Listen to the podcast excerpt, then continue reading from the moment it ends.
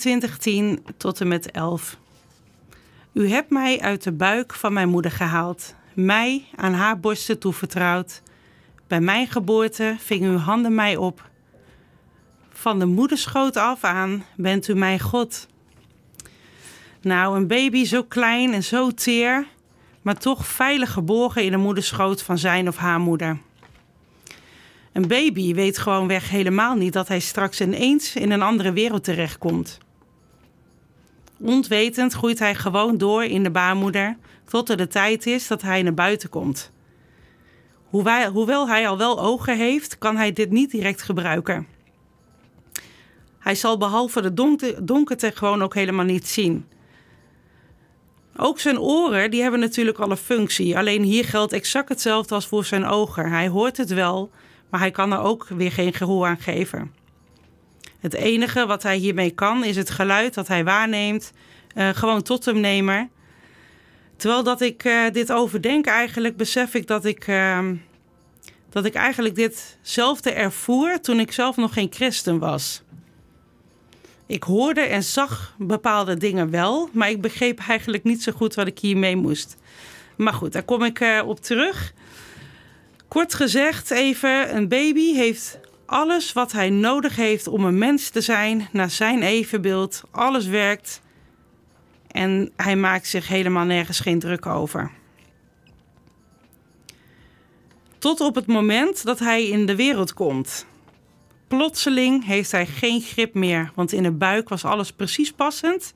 Hij wist precies waar en wat alles was, wat hij kon aanraken, wat hij kon gebruiken. Je ziet zelfs uh, hè, hier en daar wel eens een, uh, wanneer er een echo wordt gemaakt, dat een baby zelfs de duim al in zijn mond heeft en ja, al gewoon weet hoe hij uh, de duim moet gebruiken. Maar nu is hij in de buitenwereld en hij heeft geen idee wat hem overkomt. Help, help, wat moet ik mijn armen laten? Wie houdt mij vast? En wie, wat, waar gebeurt, wat, wat gebeurt er?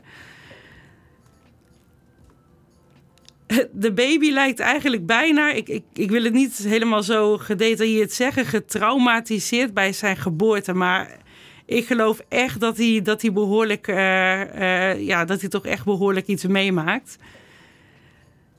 Totdat hij warm en veilig bij zijn mama op de buik wordt gelegd. Lekker warm en gevoed, zoals de psalm ook al zegt. In 22:10, zoals ik net voorlas, aan haar borsten toevertrouwd. Want daar alleen is de juiste voeding.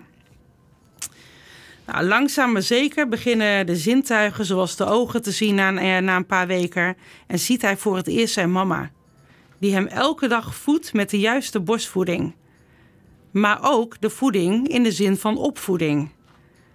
De oren, die herkenden de geluiden van waar en met wie mama overal was toen hij nog in de buik zat. En leert dat hij kan vertrouwen op wat hij eerder al gehoord heeft. Nu heeft hij er zelfs een beeld bij. De baby leert en ervaart dat wanneer hij bij mama is, hij niet bang hoeft te zijn. Hij eten krijgt wanneer hij honger heeft en dat hij gewoon mag zijn. Dan ga ik heel even terug nu op, uh, op het feit, uh, of op hetgeen wat ik zojuist uh, zei, dat ik wel hoorde um, en zag, maar dat ik niet helemaal wist wat ik ermee moest. ja, nu heb ik een, een, ja, natuurlijk maar een klein voorbeeldje gegeven van een, van een baby, wat we eigenlijk allemaal wel weten. En um, ja, vooral eigenlijk als iets vanzelfsprekend zien. Maar de reden waarom ik dit voorbeeld aanhaal is nou precies omdat, omdat dit precies hetzelfde weergeeft als wanneer je als volwassene opnieuw geboren gaat worden. Hoe oud je ook bent, ik geloof echt dat je, uh, ja, dat je gewoon hetzelfde doormaakt als wat die baby doormaakt. Dan zijn we wel een stukje volwassener. Hè, een baby die heeft geen uh, besef over wat er gebeurt, dat hebben wij wel. Maar goed, ik, uh, ik geloof dat dat uh, zeer zeker wel uh, hetzelfde traject heeft, zeg maar. Want hoewel we altijd al wel konden zien, zien we nu plotseling geestelijk. En hoewel we altijd wel konden horen, verstaan we nu ook ineens onze hemelse vader. En onze geestelijke broeders en zusters, die verstaan we gewoon ook ineens heel stuk beter. Al was de situatie voor deze wedergeboorte onveilig, vanuit overlevingsdrang creëerden we toch altijd een soort van veiligheid om ons heen, zoals de baby in de baarmoeder. En kan dat uh, ja, best heel spannend zijn om in deze geestelijke wereld te komen. Want zoals ook de baby moeten we ineens ons hele oude leven loslaten, wat best heel intensief kan zijn, gezien we in al die jaren van, uh, van onveiligheid, uh, dat, we een, ja, dat we een geborgenheid zijn gaan bouwen. En hebben leren vertrouwen op onszelf en op iemand die we eigenlijk. Uh, en nu moeten we het ineens. Uh, nu moeten we ineens onze vertrouwen gaan leggen op iemand waar we alleen nog maar van gehoord hebben. En af en toe ook zelfs nog gehoord hebben. Maar eenmaal wanneer deze wedergeboorte, uh, wanneer we deze wedergeboorte zijn ondergaan. En alles achter ons laten, zoals de baby ook zijn veilige moederhol verlaat dan ervaren we de vader- en moederliefde van God en worden wij verwarmd door zijn intense en oneindig mooie liefde. En zal de Heilige Geest die nu in ons woont ons leiden. Maar om zijn stem te verstaan of om zijn aangezicht te herkennen en te groeien, hebben wij ook de juiste opvoeding en de juiste voeding nodig. We hebben gewoon weer geestelijke vaders en moeders nodig om te kunnen groeien te leren vertrouwen en vooral ook om je oude veilige haven voorgoed achter je te kunnen laten, met alle aanvallen van dien. Wanneer ik bijvoorbeeld naar mijn eigen verhaal kijk, dus wanneer ik gedoopt werd door onderdompeling in het water en vervuld werd met de Heilige Geest, dan was het alsof ik echt voor het eerst geboren werd. Maar nu dit keer gewoon met bewustwording, met mijn ogen open en mijn oren open. Nou, wekenlang zat ik gewoon echt op die roze, of ik zal het hemelse wolk noemen. En uh, nou, er was gewoon helemaal niets of niemand die mij ook maar iets kon maken. Ik was gewoon helemaal verliefd. Ik was gewoon, ja, helemaal gewoon into, uh, into Jesus, zeg maar. En deze momenten, die, die zullen je ook echt staande houden in, uh, ja, in de allermoeilijkste tijden. Waar je, op waar je ja, gewoon wel doorheen kan gaan. En ik weet toch ook wel waar ik dan over spreek. Ik was gedoopt, ging op zondag naar de kerk en soms naar een connectgroep. Maar er kwam een dag aan dat ik uh, zo ontzettend geestelijk werd aangevallen op, op een van mijn oudere patronen, mijn, uh, mijn angsten. Die ik eigenlijk vanaf mijn achtste jaar tot aan mijn doop uh, ervaren heb. En ik was hypochonder en um, nou, 24 uur per dag alleen maar bang om dood te gaan, bang om ziek te zijn. En na mijn doop was dat weg. En het enige wat de mensen allemaal om me heen zeiden: ja, dat komt omdat je nu christen bent en uh, God neemt alles van je weg. Nou ja, nou, dat klonk natuurlijk uh, heel erg goed in mijn oren. Tot de dag die kwam dat ik achter elkaar werd aangevallen op die angst. En ik dacht, hè? hoe kan dit nou joh? Ik ben gedoopt. En iedereen zei van ja, God haalt alles bij je weg. En hoe kan ik dan zo bang zijn? En ik merkte gewoon hoe, hoe, hoe langer uh, ik hiermee bleef lopen, hoe meer aanvallen er ook op me afkwamen. Maar ondertussen, wat ik uh, voorheen nooit deed uh, en nu wel begon te doen, is dat ik de Bijbel begon te lezen. En wat ik daar zag was dat, was dat er waren meerdere mensen die, die over elkaar beslisten. En elkaar hielpen in broederschap en opvoeding, et cetera. Maar ik voelde me gewoon, net als eigenlijk daarvoor, um, ja, toch wel heel erg alleen staan in alles wat ik meemaakte.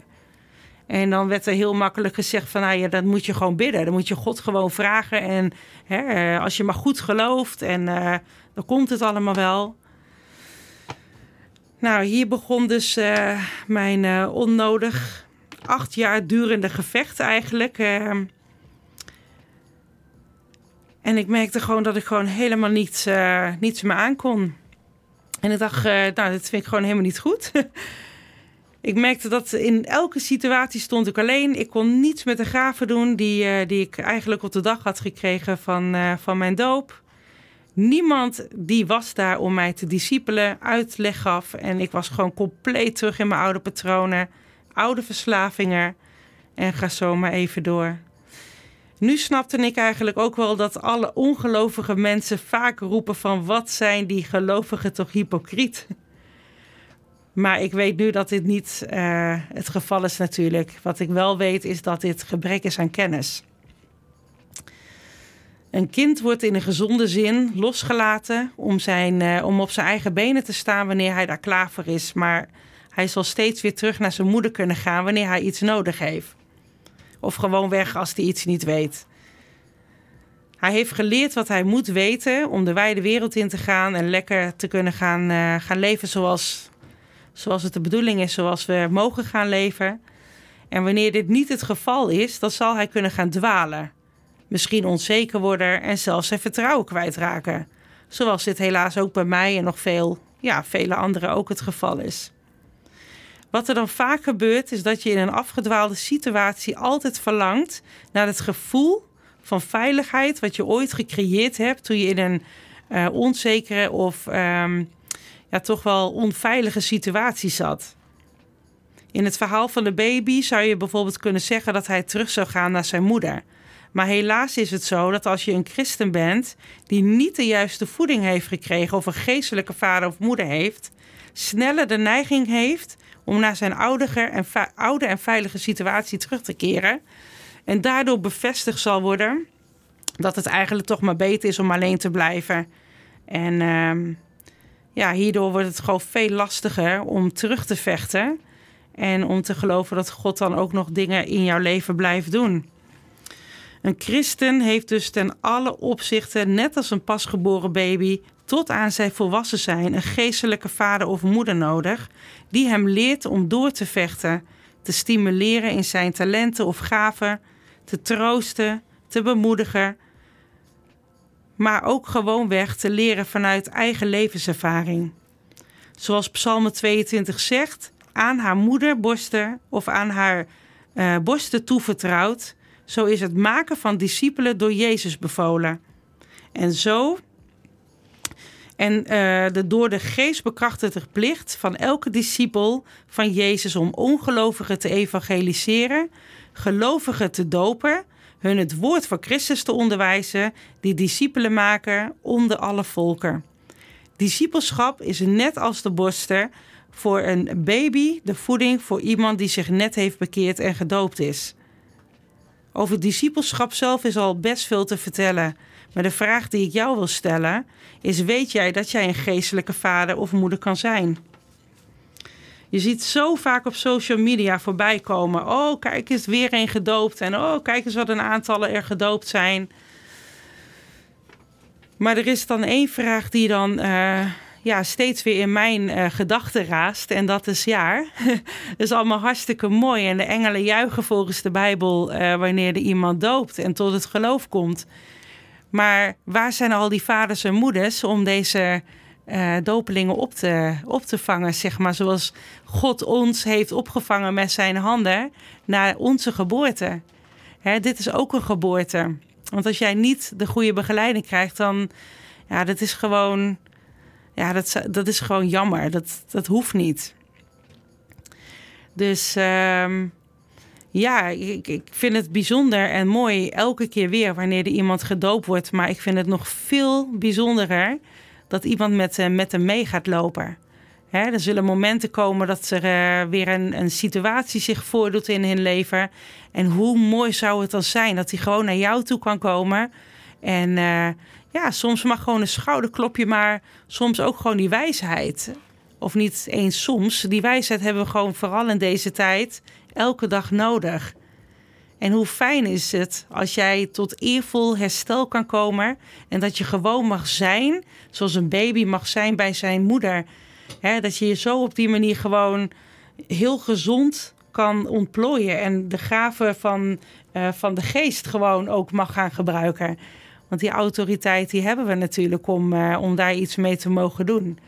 Maar wanneer wij uh, ja, eigenlijk in een soort van gevangenschap komen, uh, geen gezonde voedingen krijgt, dan worden juist al deze mooie gaven gewoon uh, van ons weggenomen. En dat is uh, ja, juist niet hoe God dat van ons voor ons bedoeld heeft. ja, ik zou zeggen, kijk eens om je heen. Pak eens een uitdaging voor jezelf. En uh, ja, of bid gewoon eens tot, tot, tot, tot Vader in de hemel. Of hij juist jou uh, mensen in jouw leven wilt laten zien. Uh, misschien ken je wel iemand die, nou, die de kerk onlangs verlaten heeft.